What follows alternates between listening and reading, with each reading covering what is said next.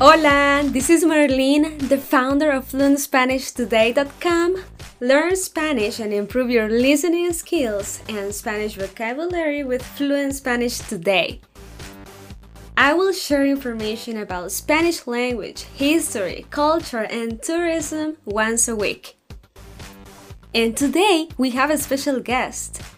Her name is Stephanie, and she's going to talk about Eastern or the Holy Week in Central America. So let's pay attention to her Spanish.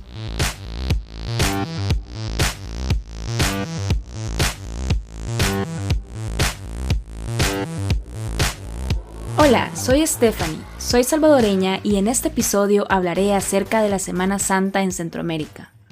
Esta es una celebración religiosa muy importante.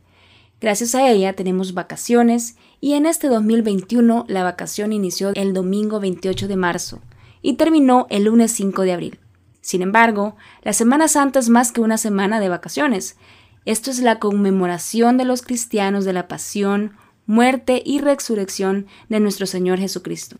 Es común que las personas también llamen a la Semana Santa como la Semana Mayor y a los días se les llama santos, por ejemplo, el jueves santo, el viernes santo y el sábado santo. Algunas tradiciones de la Semana Santa en Centroamérica son el ayuno de la carne, comer pescado seco, asistir a los Via Crucis, asistir a la misa, hacer alfombras, confesarse con los padres, no asistir a fiestas ni tampoco embriagarse, aunque esto no se cumple entre los jóvenes pues las playas pasan llenas de personas al igual que las discotecas y bares.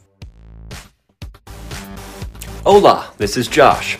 I'm learning Spanish with Fluent Spanish today. You can book 101 online lessons with native Spanish tutors. You get free access to exclusive virtual platforms and free WhatsApp coach to correct and give you feedback anytime. Book now.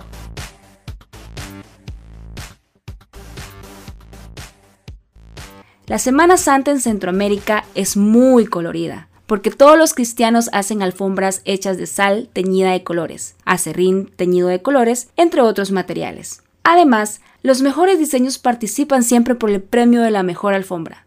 Pero, ¿qué son las alfombras de Semana Santa? La creación de las alfombras de Semana Santa es una actividad que une a las familias y vecinos para crear los mejores diseños que representan el camino que Jesús recorrió antes de ser crucificado. Las alfombras son hechas en la vía pública, es decir, en las calles, y esto se lleva a cabo el Viernes Santo. Los diseños de alfombras más comunes son la Última Cena, el rostro de Jesús crucificado, la Virgen orando, y en El Salvador el rostro y frases célebres de Monseñor Óscar Alnufo Romero, conocido como el Santo de América. Visita el blog de fluentspanishtoday.com para ver videos y fotos. La Semana Santa es una tradición en todos los países centroamericanos por la influencia del catolicismo romano. Recuerda que esta parte del mundo fue conquistada por los españoles, por lo tanto, los españoles impusieron su religión en nuestras tierras. Por otro lado, en Antigua Guatemala la celebración es aún más ferviente y colorida, siendo Guatemala el país centroamericano más destacado para disfrutar de los diseños de las alfombras y procesiones en las principales vías. En este año las celebraciones son en las siguientes fechas. El domingo 28 de marzo se titula Domingo de Ramos. El jueves 1 de abril es el Jueves Santo.